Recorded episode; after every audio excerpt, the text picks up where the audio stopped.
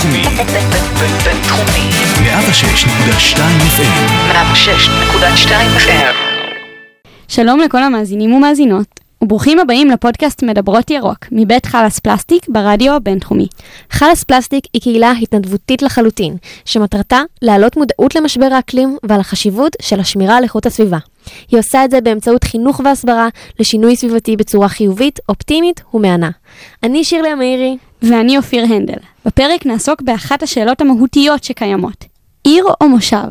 נבחן לעומק את היתרונות והחסרונות של כל אחד מהם, ונבין מי עדיף מבחינה סביבתית. כדי לקבל נקודות מבט מעניינות על הסוגיה, נראיין את דוקטור בתל אשכול, מתכננת ערים, וענבר מרגוליס, יזמית סביבתית ופעילה בעמותת ונתתה. מדברות ירוק, הפודקאסט שמגלה את האמת בסביבה, עם אופיר הנדל ושירלי המאירי.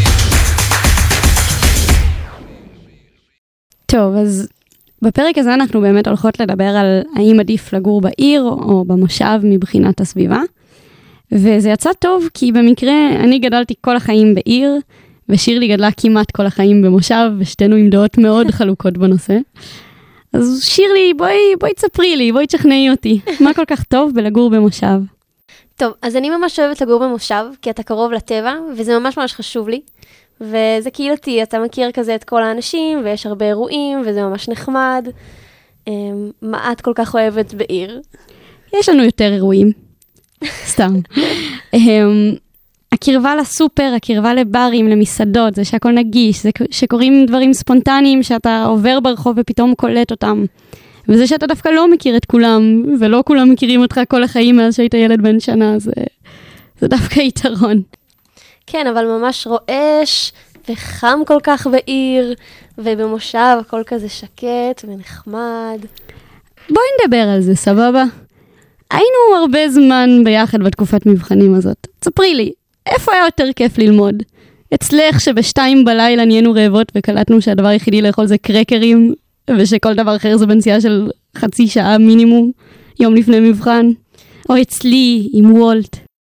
נכון, אצלך באמת היה יותר דברים כיפים לאכול, אבל אצלך לא היה מקום באמת ללמוד, כל השותפים היו עלינו, והכל היה ממש צפוף, אבל אצלי היה ממש הרבה מקום ללמוד, וגם היה לנו גינה שהיה אפשר ללמוד בה, שהיה ממש נחמד, לנקות קצת את הראש. ושאני לא אתחיל לדבר על כמה זמן לקח לי עד שמצאתי חנייה, ובסוף קיבלתי דוח. לפחות היה אפשר להגיע אליי. ניסיתי איזה 70 אוטובוסים שונים לבדוק אם הם מגיעים, שום דבר. צודקת. את בכור. טוב, אז עכשיו ברצינות, אנחנו בעצם נדבר בפרק הזה, קודם כל, מה היתרונות והחסרונות של לגור בעיר ולגור במושב מבחינת איכות חיים? למה אנשים כל כך מעדיפים אחד על פני השני? ואחרי זה נדבר על מה היתרונות והחסרונות מבחינת איכות הסביבה. איך לחיות בעיר או במושב משפיע מבחינה סביבתית. אז מבחינת איכות חיים, יש הרבה יתרונות במגורים במושב. למשל, הרבה פעמים יותר שקט ויש יותר מרחב אה, לגדל את הילדים, גם מבחינת זה שיש הרבה פעמים גינה, שאפשר לגדל שם בעלי חיים וירקות אה, וצמחים. ילדים גם יכולים לפתח עצמאות בצורה קלה יותר, מהבחינה שיותר קל לילדים, אה, להורים לתת לילדים לצאת החוצה, כי הם מכירים את כל מי שגר במקום הזה, ואז הילדים יכולים להסתובב עד מאוחר ובחופשיות, וההורים לא צריכים לפקח עליהם כל הזמן. אמ, ובאופן כללי, החיים הקהילתיים והחברתיים הם מאוד מורגשים במקומות האלה. אתה מכיר את השכנים שלך, אתה הולך ברחוב, אומר להם שלום, יש הרבה אירועים בדרך כלל של הקהילה. אה, זה באמת מקום מאוד סגור ויש לזה את היתרונות של זה. אה, ואני חושבת שהדבר העיקרי גם זה שהרבה פעמים יותר קרובים למקור טבע, וזה מה שיותר נוכח מסביבך. אה, אתה יכול להיות מאוד קרוב לטבע וגם אתה פחות רואה כל הזמן בניינים ואספלט וכבישים, יש בזה משהו שהוא קצת יותר טבעי בתחושה. ולצד כל מה שאמרתי עכשיו, אז איזה יתרונות את רואה במגורים בעיר? יש כל מיני יתרונות. קודם כל, אני חושבת שזה מאוד משמעותי שהכל יכול להיות במרחק הליכה, או במרחק נסיעה באופניים, או אוטובוס קצר. העבודה, קניות, הכל. אה, ותוך כדי הליכה, אז אתה פוגש הרבה אנשים, והעיר הרבה פעמים יכולה להפתיע אותך. כל הזמן קורה משהו איפשהו, והרבה יותר נתקלים בזה כשהולכים ולא רק נוסעים ברכב בכבישים בין עירוניים. יש יותר חיי חברה מגוונים, ויש גם נישות. אה, את יודעת את זה, את נוסעת הרבה פעמים לתל אביב בשביל לעשות אקרו-בלנס, וזה סך הכל לא משהו שקיים ביישוב. ועבור ילדים ומבוגרים יש בעצם יותר אפשרויות. לילדים יש יותר אפשרויות לחוגים לפי מה שמעניין אותם ספציפית. למבוגרים יש יותר אפשרויות גם תרבותיות וגם חברתיות, יותר סוגים של אנשים. מבחינה כלכלית, אז יש יותר אפשרויות תעסוקה, יש יותר היצע של עבודה בעיר. ועוד משהו שמאוד חשוב עבורי אישית, זה שאפשר לא לתכנן מראש, אפשר להתנהל מאוד בגמישות, בגלל שהכל זמין 24/7, גם מבחינת אוכל, גם מבחינת הגעה למקומות, תמיד יהיה לך אוטובוס או סופר שפתוח 24/7. חשוב לי להגיד שבאופן כללי האמירות שלנו הן יחסית כלליות, ואנחנו יודעות שהן באמת לא נכונות לכל המקרים. אמ, ואני בכל זאת אשאל אותך, איזה חסרונות את רואה אה, במגורים בעיר? אז קודם כל הדברים היבשים, הפרקטיים. יש יותר זיהום אוויר מרוכז, בין אם זה ממפעלים, מכל הרכבים שמסתובבים בעיר. כמובן שיש יותר זיהום רעש, שכל מי שגר ליד כביש ראשי כלשהו יודע. ומשהו שהרבה מאיתנו הרגשנו על בשרנו בקיץ האחרון, אי החום העירוני. זה שבגלל שבעיר יש הרבה בניינים שחוסמים רוח ויש הרבה פחות שטחים פתוחים, אז הרבה יותר חם מבכפר או במושב. ומעבר לדברים האלו, אז יש גם כל מיני תחושות שליליות שיכולות להיות בעיר. קודם כל, יותר קשה לשחרר ילדים להסתובב לבד, ילדים הם פחות עצמאיים. יש חשש גם מחטיפות, זה שההורים לא מכירים את כל מי שמסביבם, וגם חשש הרבה פעמים מהקרבה לכביש. Uh, הרבה אנשים יכולים להרגיש שהעיר היא מנותקת מהעולם ומתועסת, שכל הבניינים נראים אותו הדבר. ושבעצם אין מרחב אישי ואין ממש מקום לבנות משהו משלך, למשל על ידי טיפוח גינה. Uh, ושוב, לא בכל המקרים, אבל הרבה פעמים שכנים לא מכירים אחד את השני, ואנשים יכולים להרגיש שזה מאוד מנוכר לגור בעיר, שחסרה להם תחושת הקהילתיות. Uh, ולא תמיד יש פינות ירוקות, הרבה פעמים רק רואים אספלט. כן, צודקת. אבל uh, enough about me, מה לא טוב במושב שלך? אז אני חושבת שבאופן כללי, היתרונות של לגור במושב, הרבה פעמים יכולים להיות גם החסרונות של לגור במושב, או באופן כללי במגורים מחוץ לעיר. Um, לדוגמה, תחושת הקהילתיות, uh, וזה שכולם מכירים אותך, זה יכול להיות uh, יתרון, אבל זה גם יכול להיות חיסרון, um, וליצור אווירה של חטטנות, או להוות uh, מקום לריחולים, um, ואם למשל מישהו רוצה לעשות שינוי, אז זה קצת קשה שכולם מכירים איזשהו טייטל מסוים שלך. ומעבר לזה, אז נכון, יש טבע וחברים, אבל לפעמים גם קצת משעמם, והאטרקציה הכי גדולה שלך זה אלונית במושב. אז אם רוצים לעשות uh, פעילויות חדשות, אטרקציות אחרות או לצאת, זה קצת קשה ופחות נגיש. עוד אחד מהחסרונות הוא שכדי לצאת החוצה בשביל המקומות האטרקטיביים יותר, הרבה פעמים צריכים להיות תלויים ברכב, כי התחבץ הוא פחות uh, טוב במושבים, הוא פחות מתקדם הרבה פעמים, ואז אתה צריך uh, לבחור בין חופש למספר רכבים, שזה גם יכול להיות קצת עול כלכלי, um, וגם בתור ילד אתה מאוד תלוי בהורים, וגם זה נסיעות שהן מאוד ארוכות, גם לעבודה, כי הרבה פעמים העבודה היא מחוץ למושב, uh, וזה לקום uh, מוקדם יחסית בבוקר, כי הלימודים הם uh, רחוקים. אני הייתי במרחק עשר דקות הליכה וחמש דקות ריצה מהבית ספר. וואו. אז תמיד, תמיד קמתי מאוחר, ובטח הייתי יותר ערנית, פחות הפוכה לבוקר מאשר כל בן אדם שנוסע שעה לכל כיוון באיזה שש בבוקר. כן, ממש. כשחושבים על מושב, אז חושבים על מקום שהוא קצת יותר קרוב לטבע, שאפשר לגדל בו ירקות, עם גינה, וישר עולה קונוטציה שזה מקום שהוא קצת יותר סביבתי לגור בו. אבל האמת היא שההפך הוא הנכון. אה, באופן מפתיע, ערים הן הרבה יותר מקיימות. מחקר שנערך מלפני כמה שנים, הסתכל על הפליטות פחמן דו-חמצני של בן אדם בעיר לעומת הממוצע הארצי של מישהו באותה המדינה. והם ראו שההבדל הוא די קריטי. מישהו בלונדון, היו לו חצי מהפליטות של בן אדם ממוצע באנגליה. ומישהו בניו יורק, היו לו שליש מהפליטות של אמריקאי טיפוסי. מה, אז, אז את רוצה להגיד לי בעצם ש... את עם כל ההזמנות שלך וכל החד פעמי שאת יוצרת מוולט, אופס. פולטת חצי ממה שאני פולטת? אה, תראי, כנראה.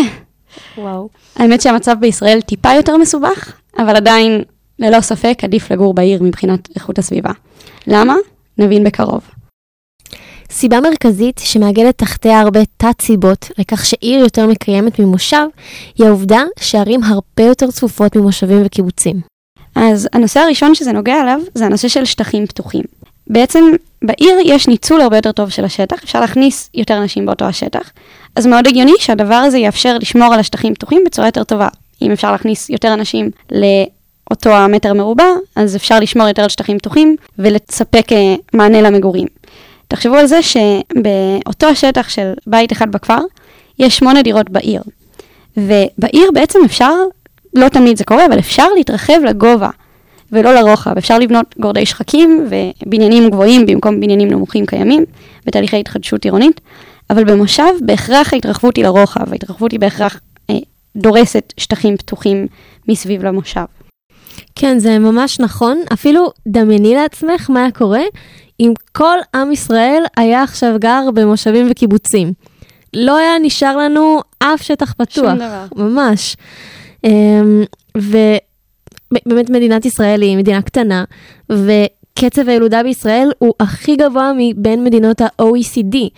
אז זה ממש משהו קריטי שצריך לחשוב עליו, הצורך למגורים, אה, ובאמת הצורה הכי טובה לשמור על שטחים פתוחים אה, זה באמת לגור בעיר. עכשיו, ככל שאוכלוסיות יותר מרוכזות בערים, ככה אפשר לפרוס תשתיות לפחות מקומות. לפרוס אותם בעצם רק לעיר בצורה מרוכזת, ולא לעוד אזורים מסביב. ככל שצריך לפרוס יותר תשתיות, אם יש המון מושבים וצריך שהתשתיות יגיעו להרבה אזורים נפרדים, ככה נוצר יותר פגיעה באיכות הסביבה. יש כמה סיבות. בין היתר, אה, בניית תשתיות פוגעת באדמה, דורשת חומרי גלם, דורשת שינוע, היא דורשת תחזוקה כל הזמן, מה שאומר שאנשים שמתחזקים את זה צריכים לנסוע ברכב שפולט ולהגיע ולטפל בהרבה אזורים שונים. זה גם יותר יקר להנגיש תשתיות למושבים. זה הרבה יותר חסכוני שהכל אה, מרוכז במקום אחד. כן, מעבר לתשתיות עצמן, זה גם הצריכה של התשתיות.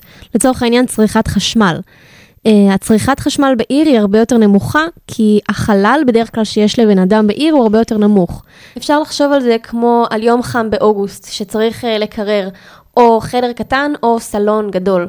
ובאמת, יהיה יותר קל לקרר את החלל הקטן, אז תידרש פחות אנרגיה כדי לקרר אותו. Uh, וזה בדיוק מה שקורה בהבדל בין עיר לכפר. או מושב או קיבוץ.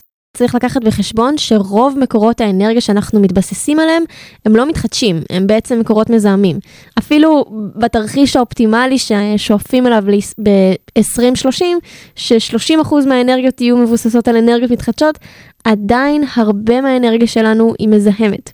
אז הדרך להתגבר על זה, זה לצרוך פחות אנרגיה.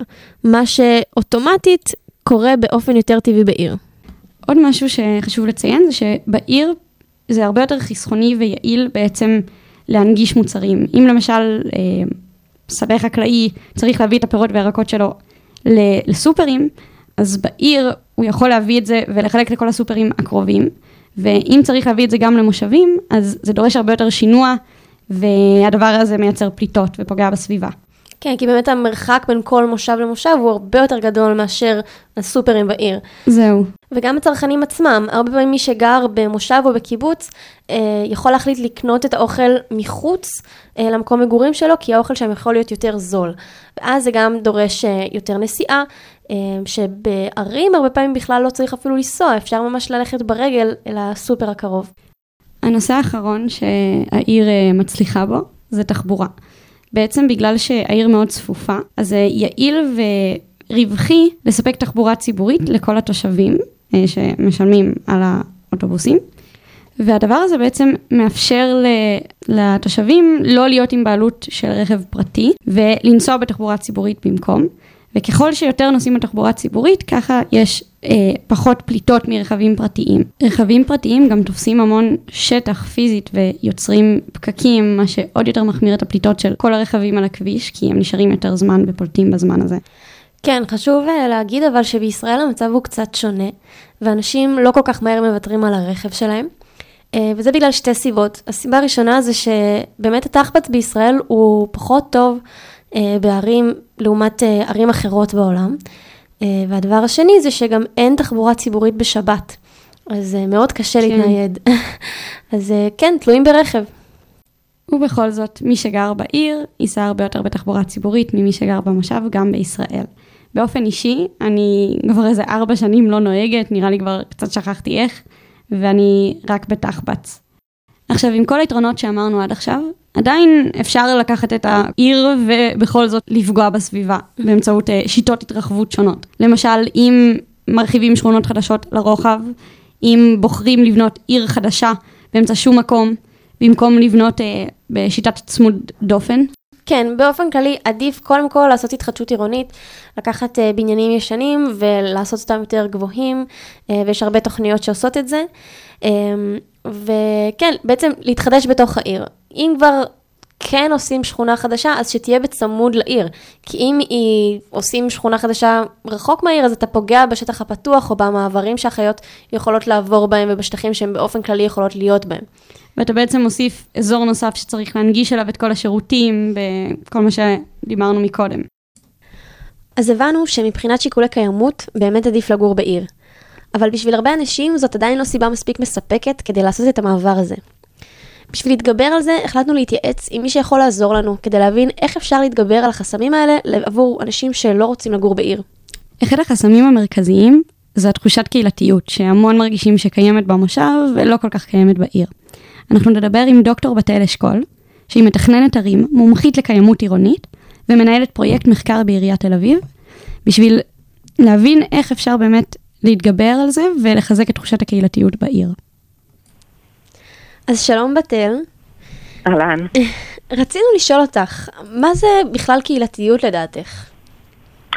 אה, אוקיי, אז זו שאלה מאוד מאוד גדולה, שיש לה הרבה מאוד הגדרות. אה, פעם הקהילתיות הייתה הרבה יותר מבוססת מקום. אנשים התחברו עם האנשים שגרו בסביבה שלהם, עם השכנים שלהם, מי שהם הכירו אה, מחיי היום-יום שלהם. היום מושג הקהילתיות הוא הרבה הרבה יותר רחב, יש לנו את כל הכלים הטכנולוגיים, את כל הרשתות החברתיות, ובעצם הקהילתיות היום היא כבר פחות מבוססת מקום, זה עדיין קיים. אבל אה, אנשים יותר אה, מתחברים ויוצרים קהילות סביב אה, תחומי עניין. שיש בזה משהו בעיניי מאוד מאוד חיובי, אתה בעצם מתחבר לאנשים שהם, שיש לך יותר דברים משותפים איתם, יותר תחומי עניין משותפים איתם. זה... אז מהבחינה הזאת אני חושבת שקהילתיות היום. היא משהו יותר, אולי יותר חזק, יותר מחבר ממה שהיה פעם דווקא, בניגוד למה שאנשים חושבים. תראי, הרבה אנשים שהיום גרים במושב או היו רוצים לגור במושב, חושבים שהעיר זה לא מקום כזה טוב מבחינת קהילתיות. בתור מישהי שגרה בעיר ומאוד אוהבת את זה, למה את חושבת שזה דווקא מקום מעולה במובן הזה? טוב, אז קהילתיות זה כמובן נושא מאוד מאוד רחב, אבל uh, אם אנחנו מדברים על זה באמת בהקשר העירוני, אז uh, שמשום מה הרבה אנשים חושבים שדווקא אם הם לא יגורו בעיר, אלא הם יגורו במושב או בקיבוץ, אז uh, תהיה להם הרבה יותר תחושה של קהילתיות. בעיניי ומהחוויה שלי זה בדיוק להפך. כשאתה גר בעיר יש לך הרבה הרבה יותר אפשרויות. לפעמים אולי קצת הולכים לאיבוד בגלל שיש הרבה יותר אפשרויות, אבל אם אתה יודע לנצל את האפשרויות האלה כמו שצריך ויודע להתחבר באמת לאנשים שמעניינים אותך וליצור קשרים שהם מבוססי עניין, מבוססי... אה, תחומים משותפים, תרבות, אומנות, כאילו בעיר יש הרבה הרבה יותר אופציות גם להכיר מגוון יותר רחב של אנשים. אה, ואז בעצם הקהילתיות היא לא רק מבוססת מקום, אתה לא רק מתחבר עם מי שגר ביישוב שלך, אלא אתה יכול לפתח קשרים חברתיים הרבה יותר ענפים והרבה יותר מגוונים. העיר גם מספ... מספקת את הנושא הזה של אקראיות, שאם אתה הולך ברגל, רוכב על אופניים, נוסע בתחבורה ציבורית, יש יותר סיכוי שאתה יכול להכיר סתם ככה אנשים ולהיפגש עם אנשים שאולי אם אתה גר במושב ונוסע ברכב לכל מקום, אז יש לך פחות את, ה... את האפשרויות האלה. כן, מעניין. Um, אבל בכל זאת אני מרגישה שיש הרבה אנשים שעדיין מעדיפים את תחושת הקהילתיות שנוצרת במושבים לדוגמה מאשר בעיר. אז רציתי לשאול אם את מכירה אולי מקרה בוחן מהארץ או מהעולם שפועלים במכוון להגברת הקהילתיות בערים? אה, זה דבר ראשון כזה שקופץ לי לראש, אני גם מלמדת עליו, זה תהליך מאוד מעניין שנקרא Participatory Budgeting, או אה, תקציב משתף בעברית, זו יוזמה ש... שהתחילה בדרום אמריקה, בברזיל, ו... התפשטה להרבה מאוד מקומות בעולם, אה, גם באמריקה, גם באירופה, וגם הגיעה לארץ לפני כמה שנים. והרעיון הוא בעצם שהעירייה נותנת אחוז מסוים אה, מהתקציב העירוני שלה לתושבים, ואז דרך איזשהו תהליך שהוא מאוד מאוד מובנה, התושבים בעצם אה, יכולים להחליט מה הם רוצים, במה הם רוצים להשקיע את הכסף, מה הם רוצים לפתח בשכונה ובעיר שלהם. אה, זהו, וזה תהליך דמוקרטי מאוד מאוד מעניין, שבסוף אה, התושבים גם יוצרים קשרים חברתיים, גם מעורבים וגם בעצם אה, הם משפיעים ומחליטים בעצמם מה יחדשו ומה ישנו בשכונה שלהם. מעניין, אז זה באמת יותר מבחינת uh, מעורבות. אני גם מכירה מבחינת uh, מה שדיברנו מקודם, שאם אתה באמת רוצה להיות קרוב גם על בסיס מכנה משותף וגם על בסיס מקום, אז יש אפילו הדבר הכי קיצוני כביכול, אפילו יש קיבוצים עירוניים, שאתה ממש יכול לגור בשכונה משותפת או אפילו בבניין משותף.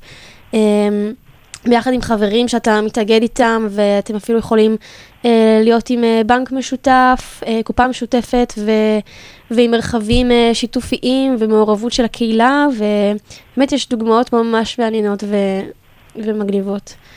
נכון, ומה שיפה באמת בכל היוזמות האלה, שהן לא מנותקות מהסביבה, בניגוד לנגיד יישוב או קיבוץ, יוצרים קהילה שהיא מאוד מנותקת מהסביבה שלה. כאן אתה כן. בתוך העיר, ואתה שותף, ואתה יכול אה, אה, לתרום גם לסביבה יותר רחבה וגם להתערם ממנה, וזה בעצם קהילה שהיא כל הזמן יכולה להשתנות ולהתפתח בתוך, אה, כחלק מהעיר עצמה. כן. ממש מעניין.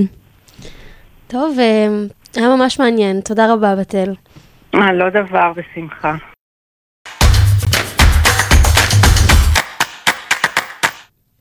עוד אחד מהחסמים הגדולים למגורים בעיר זה הנושא של טבע עירוני. ובלי לעשות ספוילר, אבל הנושא הזה של שיהיה כמה שיותר טבע בתוך העיר, מתחבר ממש לעוד הרבה מהחסמים הגדולים שיש למגורים בעיר. אז כדי לשמוע קצת יותר על איך מתגברים על החסם הזה, אנחנו נדבר עם ענבר מרגוליס מעמותת ונתתה. היא יזמית סביבתית והיא מתעסקת בהקמת קהילות וייעוץ לאירועי רבי משתתפים עם מינימום פגיעה בסביבה. אה, טוב, שלום ענבר. שלום. אז רצינו לשמוע ממך אה, מה המטרה של אה, עמותת ונתתה וספציפית של אה, פרויקט אה, עיר יער. אמ, אז המטרה של עמותת ונתת היא בעצם לייצר חיבור בין אדם, אדמה וקהילה. אה, לעודד אנשים לקחת אחריות, אה, לגעת באדמה, להכניס אה, טבע לתוך העיר ולסביבה הקרובה שלהם. אה, זה כזה ממש בגדול מטרת העמותה. אה, חזון עיר יער אה, זה בעצם להכניס כמה שיותר טבע לתוך העיר. אה, רוב אוכלוסיית העולם כבר היום גרה בערים, בשנים הקרובות זה רק הולך לגדול, והערים הולכות להיות יותר מלאות ויותר צפופות ומקימים עוד ערים. ועדיין, בני אדם, אנחנו צריכים טבע, אנחנו צריכים ירוק, אנחנו צריכים את המרחב, אנחנו צריכים את, ה, את המגע הזה, לא רק עם הבטון. נכון, זה המהות של עיר יער בעצם, לראות איך מכניסים בתוך המבנה בטון האלה כמה שיותר טבע.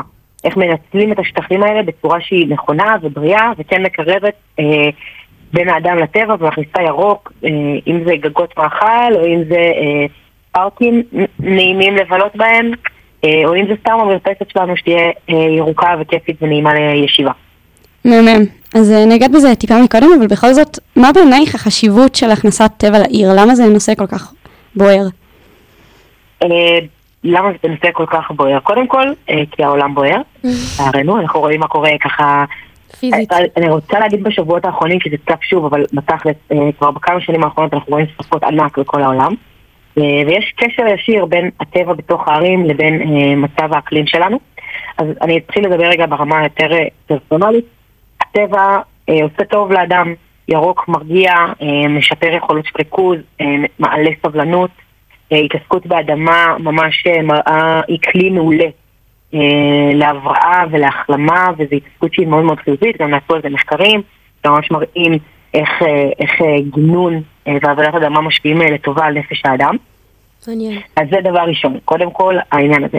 בנוסף, ברגע שיש לנו צמחייה במרחב, הרבה יותר נעים להסתובב ברחובות, יש לנו הרבה יותר צל, איכות האוויר שאנחנו יושבים היא הרבה יותר טובה, וממש רואים את זה בצורה משמעותית, שבערים אה, ובאזורים שהם יותר מוצלים, הטמפרטורות הרבה יותר נמוכות, זה יכול להיות ממש בהבדל של אה, 4-5 מעלות, וואו. אה, שזה מאוד מאוד משמעותי, זה לא עכשיו חצי מעלה, 4-5 מעלות באוגוסט, זה ממש עניין של אה, אם אני יוצאת מהבית או לא. כן, אי החום אה, העירוני בשיא. ממש. בדיוק, וככה, גם אה, זה ממש, אה, טבע בעיר גם מאוד עוזר, עצים אה, בעיקר, מאוד עוזרים נגד שיטפונות, אנחנו רואים מה קורה בשנים האחרונות עם השיטפונות שיש בארץ. אה, אחת הסיבות היא בגלל שהכל אספלט ובטון, והמים לא מחלחלים לתוך האדמה, וכשיש לנו את הפרקי גשם המאוד אינטנסיביים, בפרק זמן נורא נורא קצר, זה פשוט שוטף את הכל, אה, ובאמת המחיר הוא מאוד מאוד כבד בעקבות כן. הדבר הזה. כן. ולכן, אם אנחנו, תחשבו שאם יש לנו עצים במרחב, אז שורשים.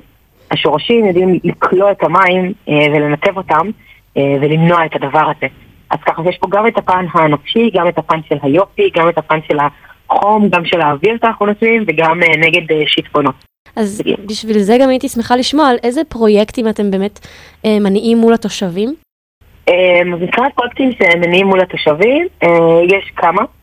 אה, יש את הפרויקט הראשון שהעמותה עשתה, שפרויקט שהתחיל מאיזשהו פוסט אה, פייסבוק של כמה חברים שאמרו על כל שיתוף נמצא עץ. אה, בעקבות הפוסט הזה אה, הושתף למעלה משלושת אלפים פעם, אה, ובאמת התחיל המסע נטיות מאוד אינטנסיבי, וזה ככה רק מעורבות וירטואלית. עכשיו אני אלך למעורבות הקצת יותר מעניינת, שזה הפעילות שלנו במרכזי שיקום. בעצם במרכזי שיקום אנחנו מקימים גינות טיפוליות. עד היום הקמנו 35 גינות, תוך פחות משנה, שזה די מטורף, זה די מדהים. אה, והדבר האחרון, זה בעצם פרויקט עכשיו שאנחנו עליו, שנקרא פרויקט עיר יער, שבו אנחנו בעצם בפרויקט עיר יער, יש לנו תוכנית מנויים שנתית. כל בן אדם שמצטרף אלינו אה, למנוי, יקבל ערכת זרעים חודשית משתנה לפי זרעי או עצי העונה, אה, לנסוע, לראות את העציץ גדל, להשאיר אותו אצלו, לתת אותו מתנה לכל אחד מי שרוצה, וככה הוא גם יוצר לעצמו סביבה ירוקה, וגם מעביר את זה הלאה. אה, כמה אנשים הצטרפו להיות מנויים לזה? אמ, אז עד היום אנחנו כרגע נמצאים ספציפית בקמפיין אה, גיוס שכרגע רץ. אה, עד עכשיו הצטרפו לנו כבר מעל 500 איש אה, לטובת העניין, ואנחנו מקבלים בלי סוף פניות לאנשים שרוצים לבוא ולהתנדב. זה אומר שיש המון המון עניין ואנשים רוצים לדעת ורוצים לקחת חלק ורוצים לשמוע ולהקשיב. לא תמיד יודעים איך, ובדיוק בשביל זה אנחנו פה. בדיוק בשביל להנגיש ולעשות את החיבור הזה. ואתם שוקלים באמת מי יטפל בעצים ובכל הצמחים לטווח ארוך? זה משהו שאתם אה, לוקחים. בחשבון? אז בגינות, אז בגינות הטיפוליות ובמרכזי שיקום, אה, אנחנו מלווים אותם אה, במשך תקופה, זה לא פעם אחת, גם להקים גינה לוקח זמן. אה, זה בדרך כלל קורה בכמה פעימות שונות שאנחנו מגיעים ומלווים. אה, מדי כמה זמן אנחנו מבקשים אה, לקבל עדכונים ומידע מהמצב הגינה, מקבלים תמונות, דברים כאלה. אה, הולכים לשם עצמאית כדי לראות מה המצב. אה, מבחינת עיר יער זה כבר ככה יותר אה, מה שנקרא כל אחד לעצמו מצד אחד. אה, כי אם אני מקבלת את הזרעים ואני שמה את הזרע בחול, באדמה, סליחה, ושמה אותו בשמש באוגוסט, כנראה שכלום לא יקרה, ולא יעזור כלום. אבל מה שכן עשינו, כדי שזה לא יקרה ככה, יש לנו קבוצת פייסבוק ויש לנו קבוצת וואטסאפ של התורמים והמתנדבים שלנו, ששם אנחנו מעבירים ידע ומקום להתייעצויות, ואנחנו עושים אתגרים חודשיים כזה של לצלם את, את הצמחים. הצמח הראשון שחילקנו היה זרעי מורינגה, אז ממש כזה, היה איזה יום שאמרנו לכולם, קדימה, תעלו את התמונות, בואו נראה מה שלום המורינגות שלכם. כאילו אנחנו כן מנסים לשמור על איזשהו קשר אה, עם המנויים שלנו והמתנדבים, ולראות שבאמת הכל הולך חלק. ואם לא, אנחנו תמיד מזמינים אותם לפנות אלינו, לכל עזרה וייעוץ. אה, טוב, ממש תודה. אה, היה ממש מעניין. מרתק. תודה רבה לכם. חשוב לנו להגיד שכדי להגיע לרמה מספקת של טבע עירוני, אי אפשר להסתפק רק בגבולות הגזרה של אה, בתים וחצרות של תושבים, ובעצם נדרש פה שיתוף פעולה עם עיריות. להכניס את הטבע העירוני גם לרחובות למשל, או לעודד גגות ירוקים, והאמת שעמותת ונתת פועלים בצירים האלה, ואני מקווה שבעתיד נוכל להתגורר בערים שהם קצת יותר ערי יער.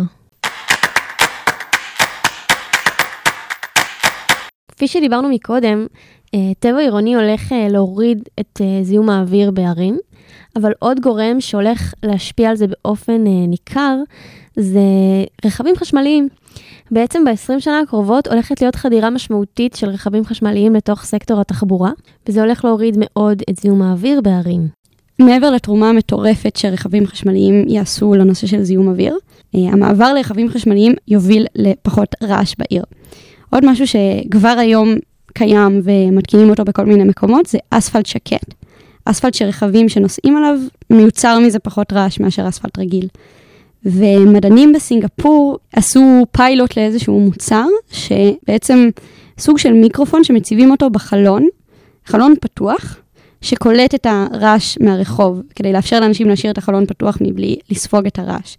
ומשהו מאוד עתידני וממש מגניב בעיניי, זה בעצם שאומרים שכשיהיה מעבר מסיבי לרכבים אוטונומיים, זה קצת יותר רחוק מרכבים חשמליים, אז בעצם אמבולנסים לא יהיו צריכים להפעיל סירנות יותר, הם יוכלו פשוט לתקשר לכל הרכבים בסביבה שצריך לזוז כי האמבולנס מגיע, וגם זה יפחית את הרעש. אז בקיצור, יש תקווה. אז לאלו מכם שעדיין לא הצליחו להשתכנע שהם רוצים לעבור לעיר ורוצים להישאר כרגע במושב או קיבוץ, למרות שזה מקום שהוא פחות סביבתי, עדיין יש כל מיני דברים שאפשר לעשות כדי להפוך את המגורים לקצת יותר סביבתיים. אני חושבת שהיתרון העיקרי הוא זה שיש לך יותר שליטה על הנכסים שלך. Um, לצורך העניין, גם אם אתה מתכנן עכשיו בית אישי, אז אתה ממש יכול לתכנן אותו בצורה שהיא um, יותר יעילה אנרגטית. נכון. בידוד, אה, מערכת סולארית, אה, אפשר גם אה, מחזור מים וכדומה, וגם אם יש לך בית שהוא קיים, אז אפשר גם לשים פאנלים סולאריים על הגג, או קומפוסט, או מערכת של ביוגז, אפשר לעשות גינת ירק ולחסוך הרבה עלויות סביבתיות שנגרמות מהחקלאות והשינוע. כן, יש לנו שליטה בידיים, זה יותר קל. כן, נכון, זה הרבה יותר קל מאשר אה, אנשים ששוכרים בעיר, או אפילו אנשים שיש להם דירה בבעלותם, אבל היא חלק מבניין שאי אפשר לעשות בו שינויים. אפשר, אבל אולי יותר קשה. יותר קשה, כן. טוב, אז גם אם לא תקומו מחר בבוקר, תארזו את התיקים ותעברו לעיר, מקוות שעדיין נתנו לכם משהו לחשוב עליו במעבר דירה הבא. תודה שהאזנתם למדברות ירוק. אני שירלי המאירי. אני אופיר הנדל, תודה רבה לך על הספלסטיק, ונתראה בפרק הבא.